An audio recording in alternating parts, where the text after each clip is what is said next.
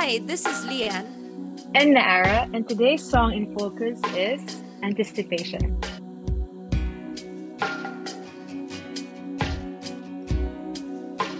You are listening to the Song in Focus podcast, where we dive deep into your favorite tracks. Hi, I'm Asel.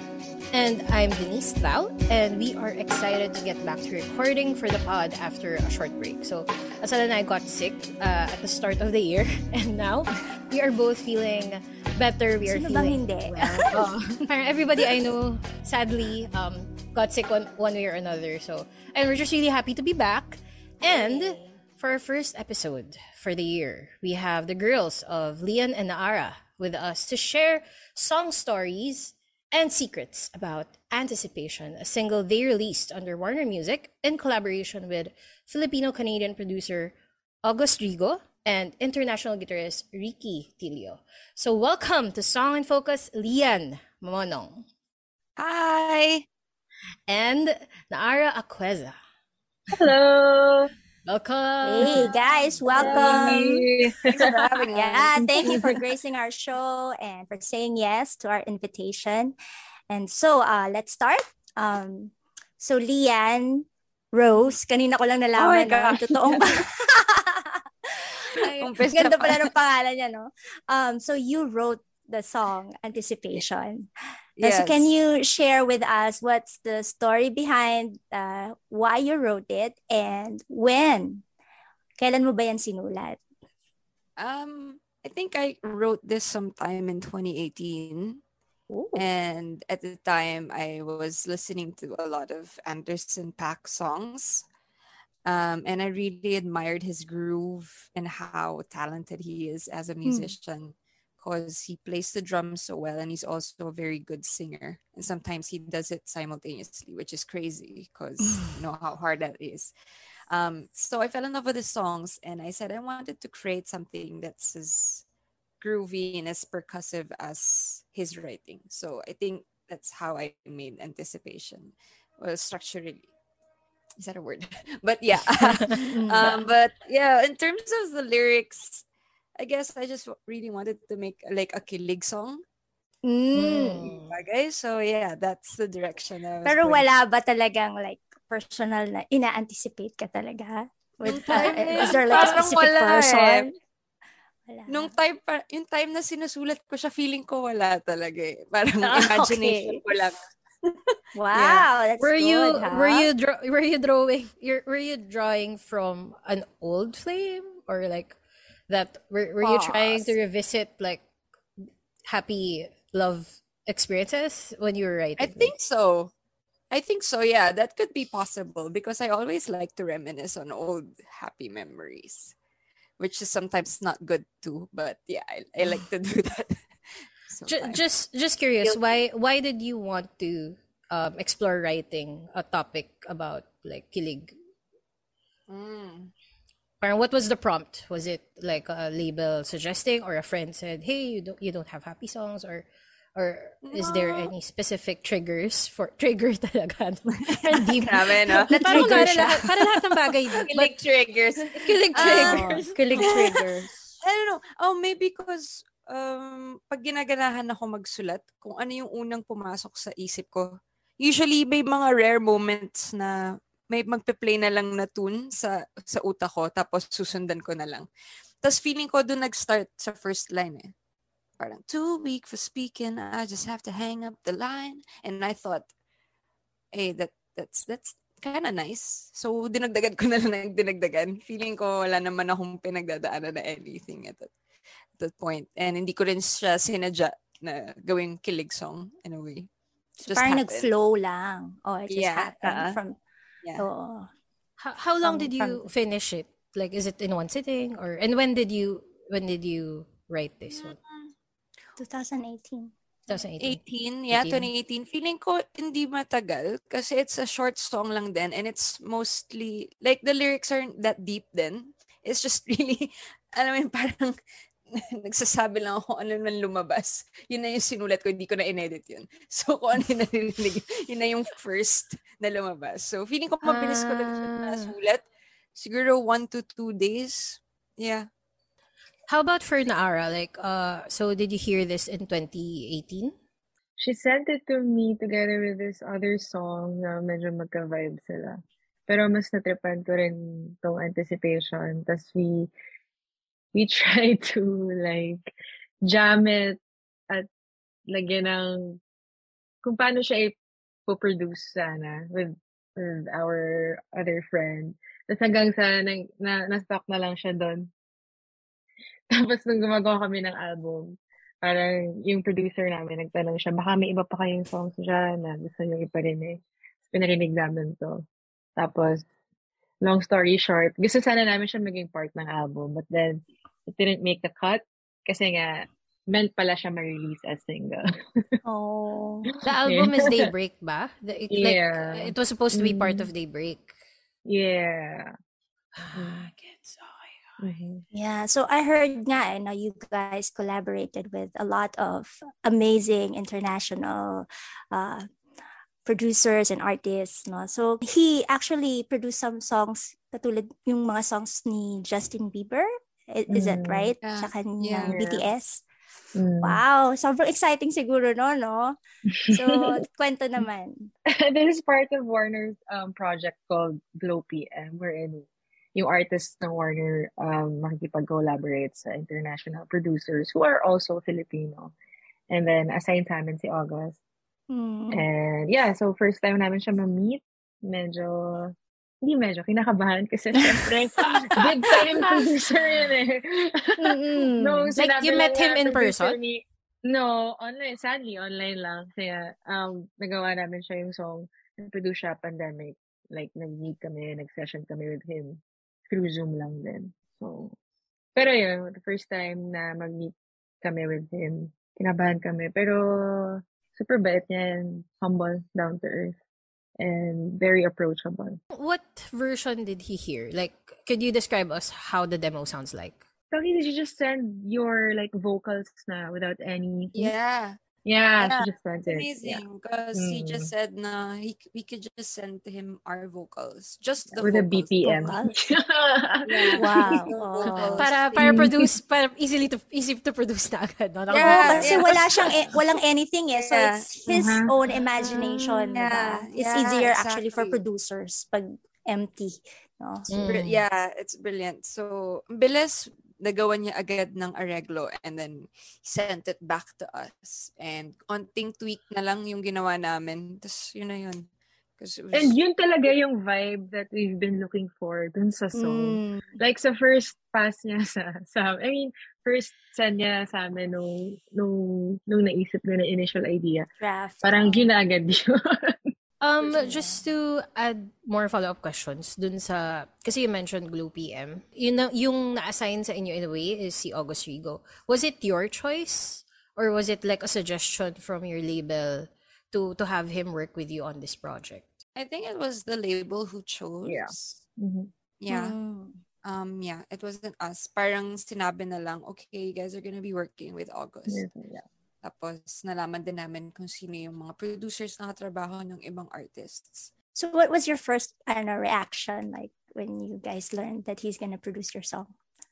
We're so excited and nervous at the same time. nervous, yeah. Kasi baka mamaya hindi pasado yung writing namin sa sa caliber niya, di ba? Para, I mean, may ganun, may ganung mga inhibitions, mm. pero yun nga, like what Naara said when we got to talk to him then we found out that he's a really cool, down-to-earth guy. Parang nawala lahat ng yun. And it was just mm. fun. It was very collaborative kasi we were very, it was easy to tell him our ideas as well. Mm. Yeah. How is it different working with like someone who has worked with um, international artists? I, I mean, I'm imagining na baka may konting difference in terms of flow workflow or like how confident they speak their ideas or what or wala naman ba? Or like may na-observe ba kayo na different perspective uh, na you learned from working with Ricky and um, August? I think uh, ikaw go talk. I think for me mas mas gusto nila if straightforward mo sasabihin sa kanila kung anong gusto mong mangyari sa song. Instead of like, ah, baka kasi pwedeng ganito yung gawin natin. Kasi di ba sa culture natin here, parang pa may, naman, may parang hiya. Yeah, parang, kasi syempre producer yun, di ba? Pero with him, para mas, feeling ko sa culture din nila, mas okay na sabihin mo straight ahead kung ano yung gusto mong mangyari sa song. At sabihin niya rin sa'yo kung ano yung ideas niya. Then you meet halfway. Yeah, tama, tama. Ako na-appreciate ko kay August na hindi ko inaasahan. Parang we see him as his big time producers worked with big time artists. Pero kinuwento niya rin yung process niya before he got yeah. there. It was very mm. inspiring kasi mm. just like all the producers we've met, ang ang masipag talaga siya. Kaya feeling ko deserve niya kung nasan man siya ngayon kasi hindi siya tumitigil gumawa at mag-send sa mga artists kaya siya mm-hmm. napapansin. Kaya siya napansin yeah. ng BTS kasi he wouldn't stop sending them songs. Kaya ayun, pinalan siya. So, I guess ang dami niya ring ah. insight na nasi-share sa amin na dami rin namin napupulot from him. Kasi madaldal siyang tao. So every time yeah. may session kami, mm. dami niya insights. So parang nga no, nga no, kami. Dami na pala namin natutunan. What's so, what's like uh, most memorable each of you? Like pwede naman kayo mag-share. Pwedeng kay Ricky, pwedeng kay August. Like probably a, a life lesson, you know, life lesson, or like as an artist, siguro, like an insight that you guys wouldn't forget uh, going through this experience. kasi, Cur- curious lang. Uh, realize ko mas mahaba yung chika compared sa session. ah, siguro na just trust your skills. Trust um your love for music. Kasi ako, I'm a victim of self-doubt sometimes. So, minsan sa sobrang um, doubtful ko sa sarili ko, hindi ko nasasabi yung mga ideas ko kasi feeling ko baka hindi maganda. So, parang nakatulong si August na mawala yun. Parang gusto niya sabihin mo lang, sabihin mo sa kanya kung ano sa tingin mo yung hindi maganda sa pandinig mo o yung gusto mo. So parang ganun. Medyo naging natulungan ako when it comes to being decisive um, on what I want. Because I think as an artist, it's very important to know what you want and to be able to communicate um, effectively what you want, especially to your producer. Um, kasi at the end of the day, it's still your song, it's still your music, you wrote it. So uh, you should be assertive in a way. So yan. How did he, ano, parang, was you to open up? Like, Curious. he would ask us, uh, he'd ask us questions. Um, uh, kunwari, he'll uh, send us a new mix of this song that we're working on, and um, he'll tell us, please tell me if there are any adjustments that you want done on the song, and he'll work on it right away. So that's it's very nice because we're still like the boss. I mean, you know, that's mm. how, and it's for the parang service yun sa song, hindi mm. hindi siya. Mm. That's why he, I, we think he's um he's a very generous um producer. Uh Naara, do, do you want to share your answer? I think I said it na, na like uh don't be like scared of like saying what you feel, especially yun nga, like what Lian said na it's your song, so yeah. yung thinking mo dapat at least meron ka pa rin say in a way. Mm. But when you communicate with with him naman, meron naman laging nice like nice way of saying things. So when we like send our comments sa kanya, explain niya rin yung side niya. Bakit yun yung ginawa niya? And then magigets namin. Alam mo yun, parang ang ganda lang na dami niya yung pinaparealize namin na, ah, okay, gets. Kasi mas, syempre, pagdating naman sa, produ- sa pag-produce na side, mas marami talaga siya ideas. So, in a way, natututo rin kami. As singers naman, like how do you divide uh, the parts of the song? And the harmonies, like how do you Oo, guys kasi, work on that? Uh, kasi that's one of your strong points, di ba? Like mm-hmm. when I watch you guys live. So, ano, um, we we we listen to the song together. Tapos pag-uusapan namin anong part ka mas comfortable o may part ba na gusto mo ikaw kumanta. And then we start from there. And then when it comes to harmonies, usually pag sinaara yung lead, ako yung mag-harmonize. Tapos pag Mm-mm. ganun din sa kanya, pag ako yung lead, siya yung mag-harmonize. Pero may mga special cases na pag hindi ko, kumari, hindi ko kaya, siya na yung papasok. Kahit siya rin yung lead, siya rin yung mag-harmonize sa sarili niya. So, nakakatawa. Wow, sa recording pero pwede. Pero tayo lang. Sa live. Pag, sa recording lang. Pero syempre sa live, di namin pwede. Hindi pwede gawin. For anticipation, ano yung, oh. paano yung dinecide yung part? Parts sa anticipation? Paano ba, Taki? Um, kasi Off- nung ginam namin yan, like, nung nasa studio na kami. So, medyo kasi di ba parap siya. In a way. Lalo na yung second verse. So, hindi ako comfy talaga kumanta ng ganun, ng mga ganung part. So, parang sabi ko, hindi, dibs na ako sa first verse. Ikaw. Unahan. Oo. Mm. yan. Pero yung harmonies, parang, ang galing din kasi ni August kasi sila niya sa amin yung demo. Meron siyang naisip na harmonies na hindi, hindi namin naiisip. Very R&B. So, in a way, ginawa din namin siya, tapos tinweak na lang ako. So, we've run through production and then the uh, the the vocals, 'di ba? How about mm. the guitar solo? Parang you guys had Ricky um on It was board. a surprise. Yeah, yeah how did that happen? Mm-hmm. Yeah. It was interesting. Yeah, cuz when they sent the the mix, uh it was I think it was the second um yeah. mix. Yeah, uh, yeah. second third parang ganun. Mm. The solo was originally just keys. So keyboards. Mm. Parang sabi namin, parang may something missing. Missing. And we couldn't really put a finger on it. And then sabi namin, mm. um, August, can we try something else for the solo? Um, mm. We didn't specifically say, can we try guitar? So, mm. so what he did was at first, he put uh, electric guitar solo. And it was yeah. too noisy. It was too noisy mm. for the song, we thought. So he said, mm. um, sorry, can it be not as loud? So what he did was he got Ricky to play acoustic guitars and he was like um, okay, sick, I got, that's how he talks. I got Lady Gaga's guitarist to play.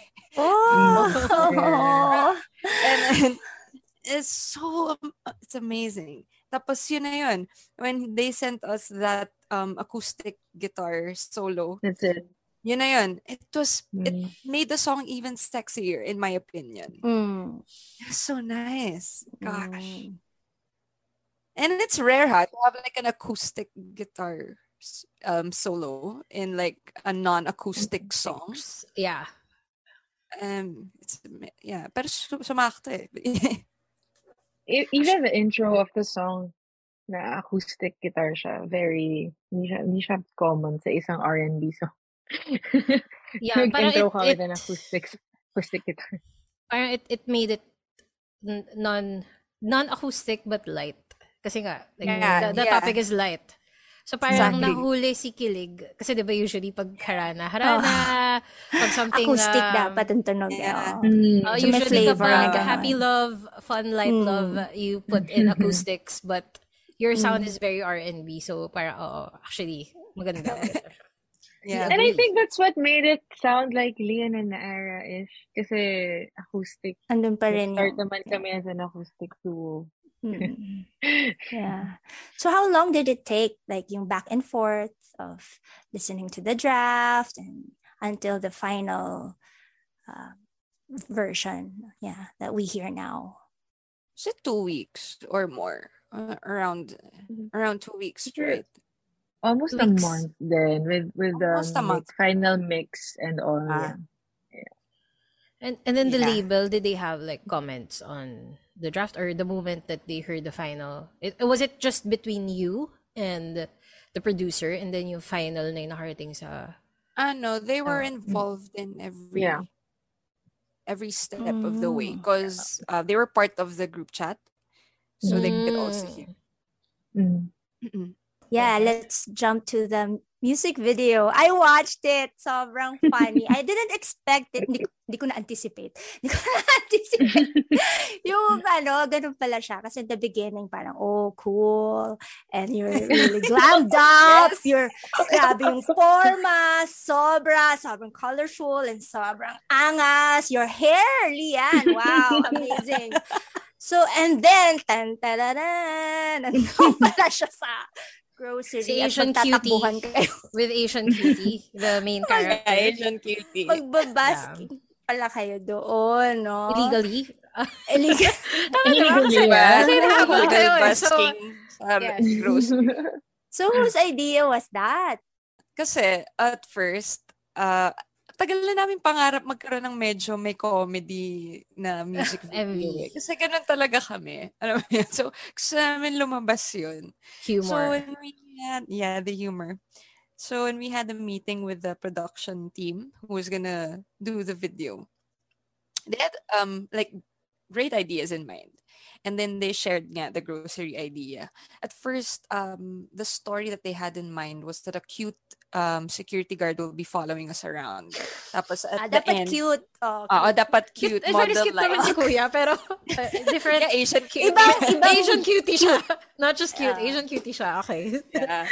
So parang, yung sabi nila, parang cute guy, tapos uh, huli, parang um, magsasurrender na lang kami execute siya. It's parang something, it didn't sit well with us kasi parang hindi kami yun. Hindi kami ganun. Oh. Tapos, and we didn't want to parang, uh, hindi naman, uh, parang cute-cute yung, yung, yung idea. Pero sabi namin, eh, hindi yun yung message na gusto namin iparating sa mga viewers namin, sa mga listeners namin. So sabi namin, why don't we just make it fun? Let's make a fun video. A colorful fun video. So, um, yan, naisip namin, why not si Asian Cutie na lang yung kunin natin. Tapos sila yung nakaisip nung last part. Sila na yung nakaisip ng last part. Yung siya rin yung Kumanta Janet. siya. Oo, yung kumanta siya. Nagkaraoke siya. Which is cool, di ba? So, yun, doon na nag-start. Tapos, yun. Actually, we have a question from um, one of our Instagram followers. This is at Shane Eliza. Eliza. So, sabi niya, based sa MV ng Anticipation, nakabili ba kayo ng groceries sa place kung saan kayo nag-shoot? Kasi we asked um, some of our listeners, like, okay, do you have like curiosities Question, about... Uh... Um, and many of them know the usual questions naman we ask. So this is a fun one. So nakabili ba kayo? And what time did you guys shoot that? like, is it after um, store hours? Um, Actually, hindi. During, like, as in may grocery, as in running Sarado talaga yung grocery na yun, no? Yeah. Uh, nag-start kami mag-shoot ng 9 p.m. So, dinisinfect ah. muna nila yung buong grocery store Ay, bago kami. Para closing nag, na talaga yun. Hmm, tapos nag-end kami ng 6 a.m. Overnight mm. shoot siya. Overnight siya talaga. Mm. Para walang tao. Oh. Mm-hmm. Who is the director again for, for... Uh, si Direct Jed Regala. Ah, Jed Regala. Okay. Yeah. So, mm. so wala kayo nabili. Yun yung sagot mo. Dun sa, yun yung sagot sa question. So, um, Shane, for your information, wala silang nabili. Hindi oh, sila no, nakapag-grocery. Uh, Nag-overnight duty lang sila, but they didn't get to buy. Walang tao sa counter eh. Pero I like the lighting ha, yung effect nung sa, uh, sa bandang bridge. Green, tapos yeah. red, nice. purple. Ang galing nung ano, who's Very the lighting director. Oo. Whose nice. idea was it to nice. have it in a grocery pala? Like, or nung, nung pinitch ba, grocery na agad? Parang, oh, sa grocery, may may guard, ganun. Yeah, yeah. it was mm. their idea. See, uh, chapters. Uh, mm-hmm. yeah. Mm. Very nice, no? Kasi the, the song, parang alayo dun sa, I mean, the lyrics, parang sobrang iba sa nakikita sa video. It was really yeah. fun, mm. no? Mm. How about the photos? So, um, for your concept photos, it was really colorful. Yeah. Yeah. And there's also a collaborative work with, I know, with our Dix stylist and Perez. photographer, si Dix Perez stylist si Jessica Buay. Yeah, and the song yeah. art. So the vibe, parang medyo parang hindi, di actually di siya dikit sa Daybreak. Akala ko dikit siya sa Daybreak, hindi pala. Parang yung colorful thing, yung mga symbols, kanyan. And yeah. parang I saw your posts about uh, about yeah. art. Actually, um, it's nice because it was our first time to work with that team, with sila Dix. Mm. And it was, I think it was really successful because a lot of people really like that photo. And mm. I think it's very striking. Mm-hmm. Um, and I think they really got the message that we were trying to to go for. Because um, when we were talking initially, um, we said to Jess that um, parang we want to um, show power in a way and um, mm. show our our audiences that we've grown up because when we were starting we were very young and we didn't really know what we were doing. College so, girls. Uh, so, parang yun yung difference on it's it's power it's it's really recognizing the power that you have especially uh, as women. And we have a lot of women listeners. I mean majority of our listeners are women so we wanted that. Uh, hence the the red and and all the, the mm. those shades. Tapos, um, yeah, they really wanted to come up with something iconic. And I think they were able to pull it off. Uh, yeah. So, yeah. And then the makeup is actually from Daybreak. We did this one layout, which we were never, uh, we were never able to, um, to release. And in this layout, we had that makeup on, um, yung song art. Um, so instead, since we couldn't use those photos anymore because we look different. I mean, my hair was still long. Ginawa na lang namin siyang digital art. So, yung makeup, mm. ginawa na, dinraw na lang nila. Ah. Ayun. Single art. Yeah. Yeah. So, so the one for Daybreak was with Shira Luna, right? Tama. Yeah. Like, yun yun, Slow kaya, kaya ako siya na mix kasi parang, natitignan ko yung song art. So, I thought um, Anticipation was part of Daybreak because of the mm. thing. Kasi parang, I, I, I remember scrolling through it and, and seeing that. So yeah, kaya, kaya I had to yeah. verify. But yeah, the photos are really, really nice. Yeah. yeah. Asel, you. you. have more so, uh, questions? uh, I think we, yeah, for the song naman, the lines, do you have like a favorite line? Kayong dalawa, like, anong favorite part nyo doon? Oh, your smile for breakfast.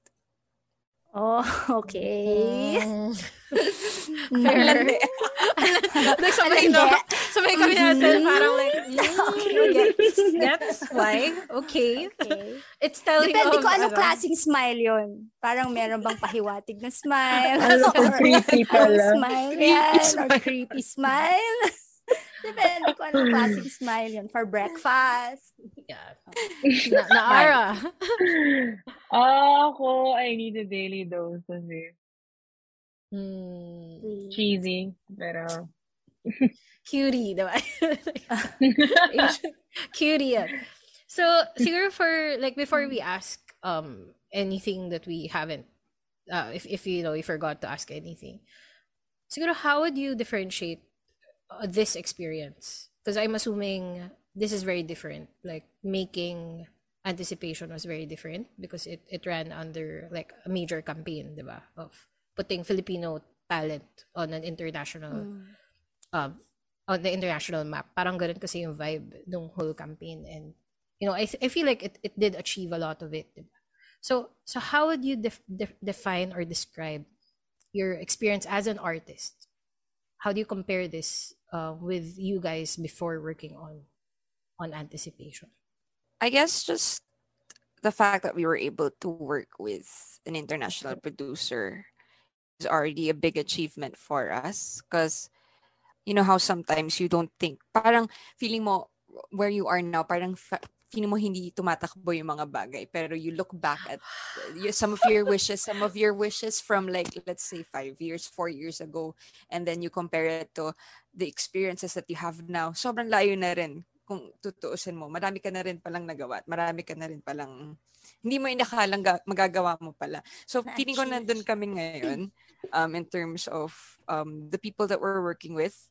And I think a lot of artists um, would um, give everything they have to. I mean, to to work with with an international producer. Not saying that because how do I explain this?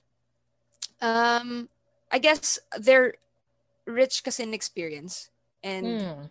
and um yun yung hinahabol namin sa kanila na yung may matutunan din kami sa kanila.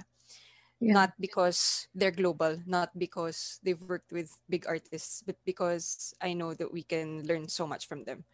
And um and so yun, um that's something uh you know things that we can use along the way in the future. And also things that we can um maybe use to help improve. I mean, help promote mm-hmm. Filipino music and help improve Filipino music, you know, how how people enjoy it here in in the Philippines. So, ayan, feeling ko we have a long way to go. And I think mga gantong efforts is just the beginning. Yeah. Um, like K-pop, di ba? Tagal nila bago sila naging ganyan. Yeah. So, parang, um, you, we have to start somewhere medyo I'm all over the place pero sorry. Actually, I could I could I could parang relate to that. Yeah. Kasi parang I'm working on a parang recap of a of the year tapos akala mo wala nangyari. Parang you'd think, yeah. I just released one song or two songs lang. Kasi you were always anticipating something more like five yeah. songs whatever or like an album or or this yeah. grandeur or these number of streams or growth but then when you parang when you journal it or kung anumang way to recalibrate and reflect back, di ba? Sobrang we we fail to appreciate growth and progress. Yeah. So exactly. Naara, how about you? Oh, just to add what to what Leon said, I think since we learned so much from this experience, first time din namin makapag work with uh this, this kind of production wherein lahat pinaghandaan from wardrobe to styling to Tapos dream pa namin makapag-shoot sa grocery store. So parang ah. something na, something na really grateful, grateful for na experience talaga namin. And I think, like, in the long run, this is something na we can also impart sa mga artists na baguhan pa lang. Alam mo yun, just be patient. Kasi up until now, we're still like, yun nga, this is just the beginning. So, mm. so, alam mo yun, pasensya na talaga. and maging positive. Like, be optimistic. Sa, if it's not yung kung paano mo siya gusto mangyari agad, hindi siya nangyari. Mm. Just wait, kasi darating ka rin doon. Mm. Right. Because because like what five years to to shoot in a grocery store. Be patient. Yeah. Like, concepts, everything. Yeah. Kapag shooting kayo sa grocery store. yes. No overnight. With an Asian cutie and the perfect lights. Oh, di ba? Yeah. okay. So, yeah. Do you have any other stories na or fun facts that we didn't get to ask? Maybe you want to share? Meron pa bang something that we don't know uh, would be nice to share to our listeners about the song Anticipation? Um, Meron ba? Or natanong namin lahat. natanong namin Parang namin natanong lahat. naman lahat. Oh. Parang yes. eh, na yun. oh, wala namang wala, wala, codes or anything. But, yeah. Siguro, ano, the first first shoot pa lang, mali na yung landing ko. Ah, ayan pala. Ah, sa shoot. ah, kasi may part dun sa MV, tatalon kami, no? Kasi yeah. habulin na kami ni Evan Cutie. Uh. Tapos pagtala ni Naara, hindi niya binend yung knees niya. Di ba dapat ganon? So, tumanan ako ganon. Tapos, ano nangyari? Like, nag, ano ka? Sorry, nasaktan ako kasi... Yeah. Oh. Yung gabi masakit yung... Eh, di ba takbo kayo ng takbo dun sa yun na nga. Yun na nga yun. So, syempre, tiis na lang tayo. Gano'n katagal bago times? Parang stunt. uh, hindi, well, di naman, mas- masakit siya, pero wala eh. Kasalanan ko naman. Professionalism. There were no stunt doubles in this music oh, video. Hi. Kami lahat, all us. all us. Okay. Uh, that's cute. That's cute. Okay, sige. So, where can they find you? And, you know, or can they expect, uh, like, I think you guys have new stuff out then, collaborations or, you know, yeah. awesome songs pa. Like, invite our listeners on where they could find you and, you know, maybe recommend a few songs. Yeah, you can listen to all of our songs. They're on Spotify, iTunes, Apple Music, and we also have a single with collaboration with Lola Amour called Click. So nandun yun sa Spotify din And the music video is also out. And uh, please do follow us on Instagram, Twitter, we're also on Facebook, TikTok. We're trying our best to post TikTok contents. so, so hard. Sobrang challenging. Hard, but yeah, please do follow us. Tears. and subscribe tears. to our channel. We also have a vlog. Uh, bumalik namin sa pag-vlog. So, sana panood din nila yun. Meron din doon anticipation VTX. So, Okay. Thank you so much. And you. can you invite them to follow your social media pages? Like, like maybe mention the like or oh, are they oh, all yeah. at Lian and Nara? Yes. At Lian and Nara. May mga PH ba? May music ba? Wala. Wala naman. Uh, maybe individually. And your your individual oh. Instagram oh. handles if you guys okay. want. Go, Lian. Okay, please follow me at Lian Mamonong everywhere. Hmm. Instagram, Twitter, um, TikTok. Yeah. please follow me uh, at Naara Jo J O Aqueza. Hindi jowa. Sorry, natatawa ako sa Ara Jowa. Just, just for context, kaya siya natatawa. Kasi akala ko na, na Ara Jowa. Jowa. So kaya she said J-O, Aqueza. Ara with double A, it's J-O, and then J-O. Na Ara Jo Aqueza. Spelling is kami ni Asel, lagi kaming ganito, spelling bee kami kasi, like, I'm Denise, di ba? D-N-I-C-E, Denise. So, some people mm-hmm. spell it with an S. Si Asel naman, ganun din. Laging Asel Asel. na Asel yung mga tao. so, kaya defensive din kami sa spelling. So, yun. Alpha Charlie Umbrella. Just to be sure. Huwag kayo makikinig kay Denise kasi baka na joke. Mali na naman yung... Ayan. Ah, okay. So, thank you so much. Um, yes, we are happy you. to meet you for the first time. Yay! So, first time namin sila meet through the show. Mm, first um, time. Love your music. Ayun. And thank you. that was and, yeah. and Nara for Song in Focus with their song Anticipation. Um, stay tuned. We are still going to talk about the song more and the interview on our focus session. So, yeah. And don't forget to listen to the track after the focus session. Yes. Just look for Lian and Nara Anticipation. Yeah. Thank you guys. Thank you. Thank you. Ayun. Thank you.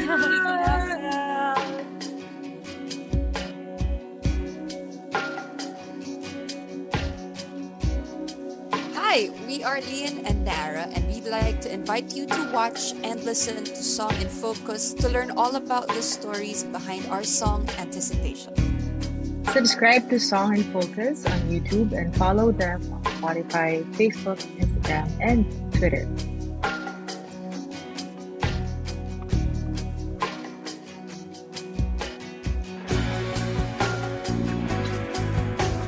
Okay, we're back you're still with us in another round of focus sessions where we uh, talked about uh, the interview today. So um, it's the song Anticipation by Lian and Nara.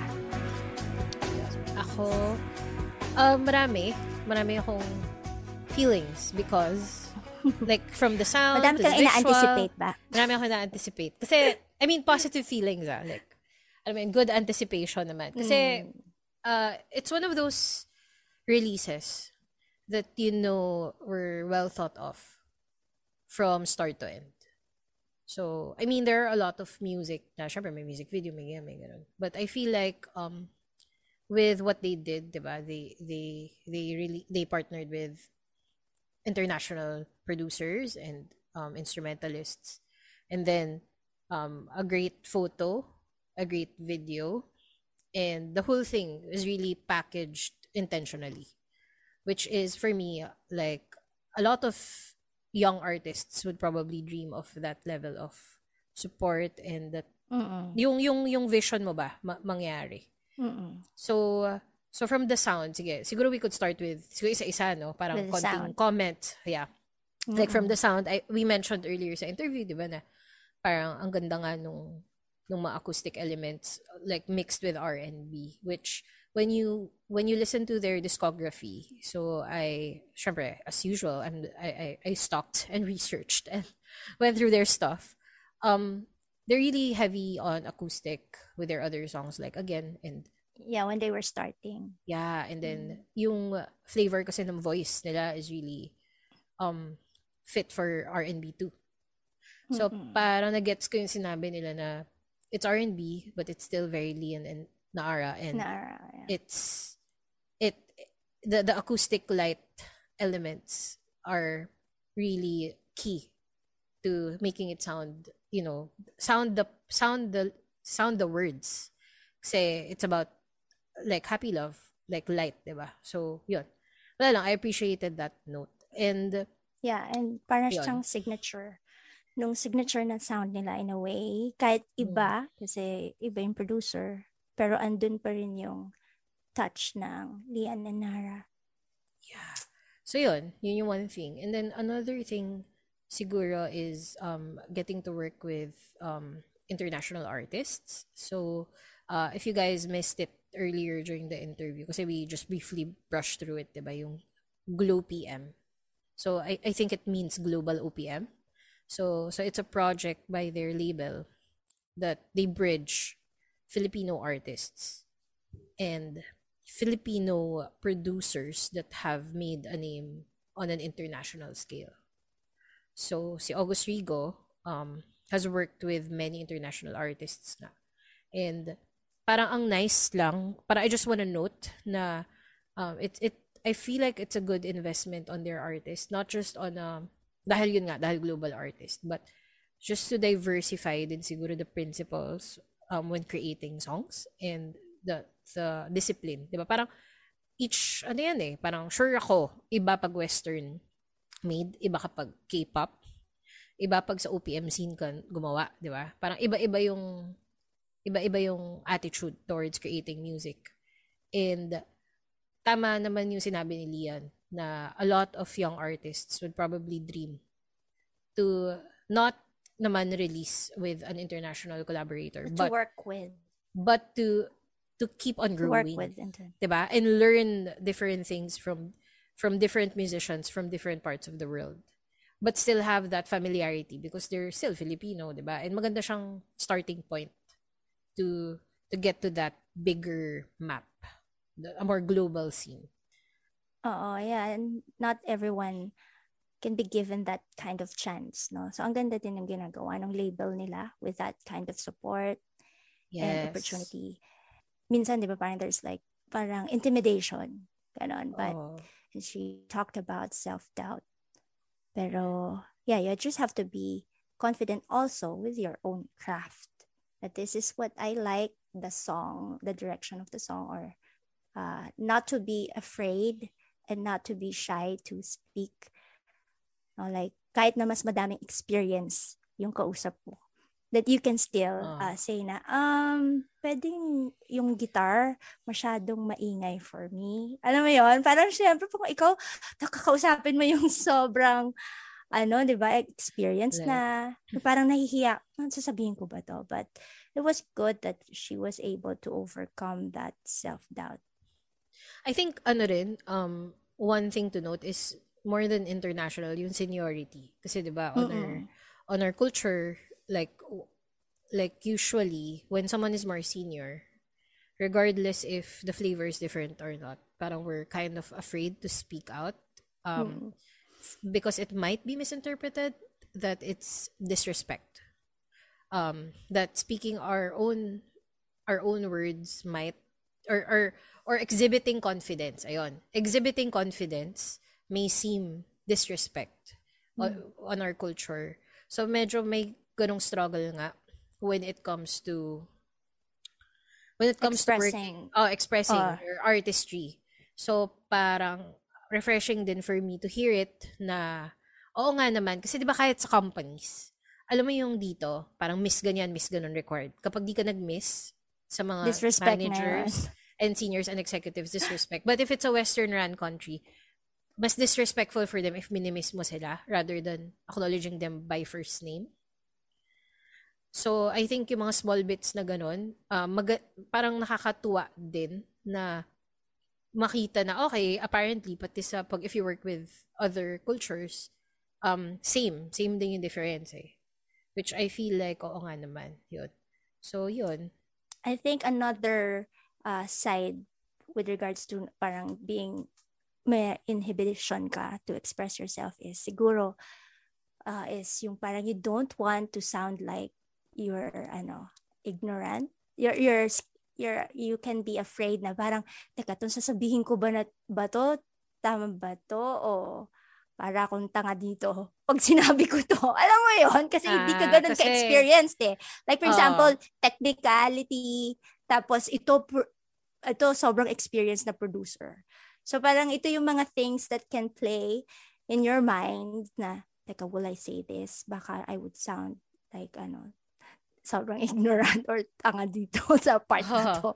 Or, disrespectful ba to? So, yes. yun yung pwedeng mga things Mm. I, I, I, I get that. Kasi nung starting ako, I mean starting pa din ako, pero like mas starting pa ako kasi nung estudyante ako. So, I would record, I would book like a recording studio to record my songs ng acoustic as demo.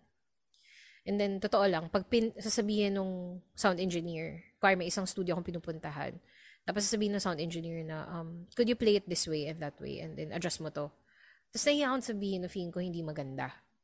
Tapos like kapag pinlay na, halatang kinakabahan ako sa track. Tapos hindi ko masabi na, sabihin nila, oh maganda naman, nagaganon sila. Pero hindi ko masabi na hindi pangit. Kasi may seniority, may respect eh. Parang you're afraid to say na if hindi ka ah. nag-agree, parang ang dating is baka, hindi ka mag, hindi baka isipin niya, sinasabi ko di siya magaling. Hindi lang ako nag-agree. Oh. So very lucky sila do, dito kay August Rigo ano, na they, they oh, di ba parang o oh, di ba parang they mentioned the bridge part na they had to change it a few times Like, hmm. mabigat masyado, um, kulang. And uh, isipin mo, if hindi open-minded yung kakulab nila, they wouldn't have gotten to something that they, they'd be so proud of. Hmm. Diba? If, if nilet na lang sila. At sorry to din nila because they have a label who allows them to speak their mind. Diba? Kasi that, you know, I don't know if that would entail extra costs, but alam mo yon in general, um, yung belief din, ang swerte nila kasi may belief sa kanila yung producers, yung label. Mm-mm their friends, siguro, um, everybody who worked with them, even the grocery vision or whatnot, um, alam mo yun, everybody trusts them.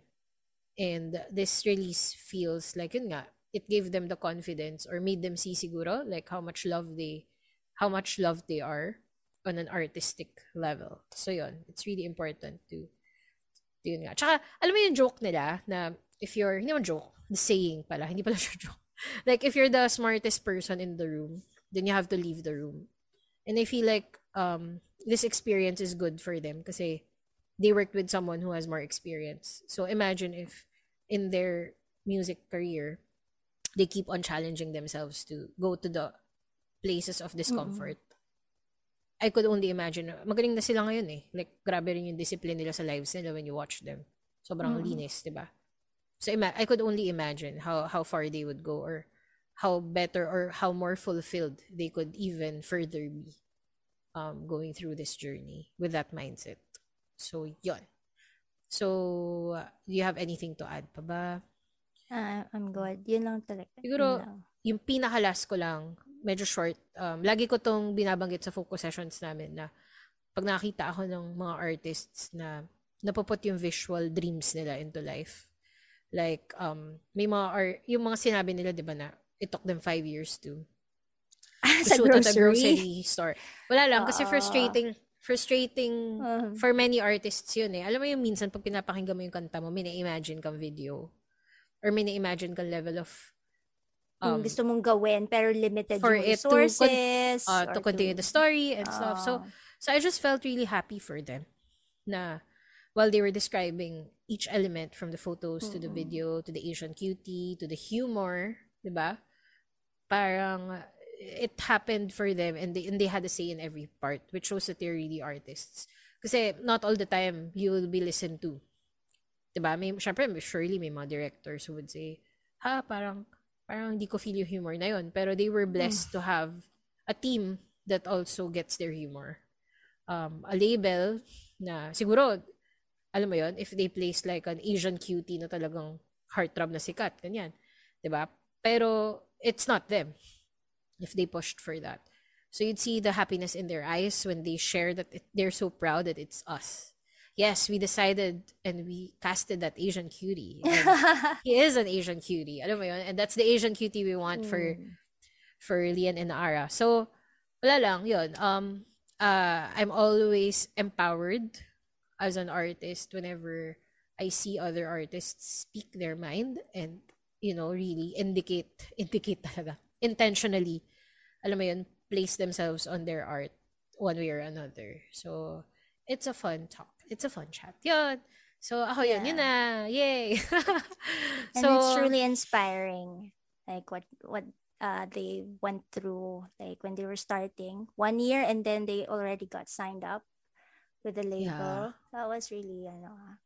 And working I, and hmm. naka, na, naka-work sila with international artists um during the pandemic, 'di ba? Na through Zoom. Mm-mm. So in a way, parang na na-shorten yung gaps of creation ngayong pandemic, but at the same time nalilimit din yung expression. Um 'di ba? Hindi, hindi sila hindi tayo lahat makatugtog ng live, hindi na ako makapag-bus. Ikaw na miss mo na rin yung mga big festival gigs mo. Sila, alam mo yun, they've been very, very active. Ayun. Mm. Sorry, nauubo ako, nakakatawa. Kasi, sabi ko nga, kanina start na episode, kaka-COVID. Nakagaling lang namin ni Asel. So, yeah. alam mo yun, pag naririnig uh, nyo kami na... Siya nauubo, ako days. Kaya kung makikita nyo yung mga nanonood ng ano video namin? palagi ako para uh, akong lasing. But we soldier through ano for passion. Oh, char. So, nakakatawa. But, ayun, so, nagbe-break-break pa yung voice ko kasi konti na lang. Nangangati na talaga siya. Ayan na. Uubo na ako. Ayan. Gusto na umubo. Pero yeah, sobrang nakaka-inspire and uh, nakaka-proud din. Like, I mean, the quality of the music. Sobrang excellent. Uh, sobrang excellent nila. Yan Inara and the songwriting, everything. Pati yung it was really planned ano uh, from the concept the, the pictures the music video uh, so wala na akong masabi winner. Winner. Winner. Yeah. so okay. So uh, you know. That's it Pancit. that's it. So for for the new year wow new year feb. Kasi nga yun nga song and focus started feb this year. Because of lang COVID-19 um okay. don't forget to subscribe to our YouTube channel. As usual, we would always um say it. Uh, so to our, I think we have a thousand na sa Spotify na followers. So, yes, please do subscribe. Click na! Click na ngayon. Ngayon yes. din! so Im- imagine if each one of you subscribes to us. Yeah. So it's a big deal for us. So sana and then yun. Um so if you guys also want to ask our future guests once in a while, we open our question time. We will post our future guests more frequently now. Yes, yeah, so you can ask questions. Questions, and we could read your them. usernames and you know your favorite artists Shout out directly um answer your question. So yun, uh, yun lang. Um, follow us sa Instagram din kami, Twitter, and other platforms. And of course, don't forget to follow me and the cell. I'm Denise Lau Music, D E N I C E L A O Music. And, and I'm Acel Music. ACEL Music, uh, YouTube, uh, and Facebook. And then Instagram, Acel Bisa Van Omen. Yes. So, yon. See you guys. Bye. Bye.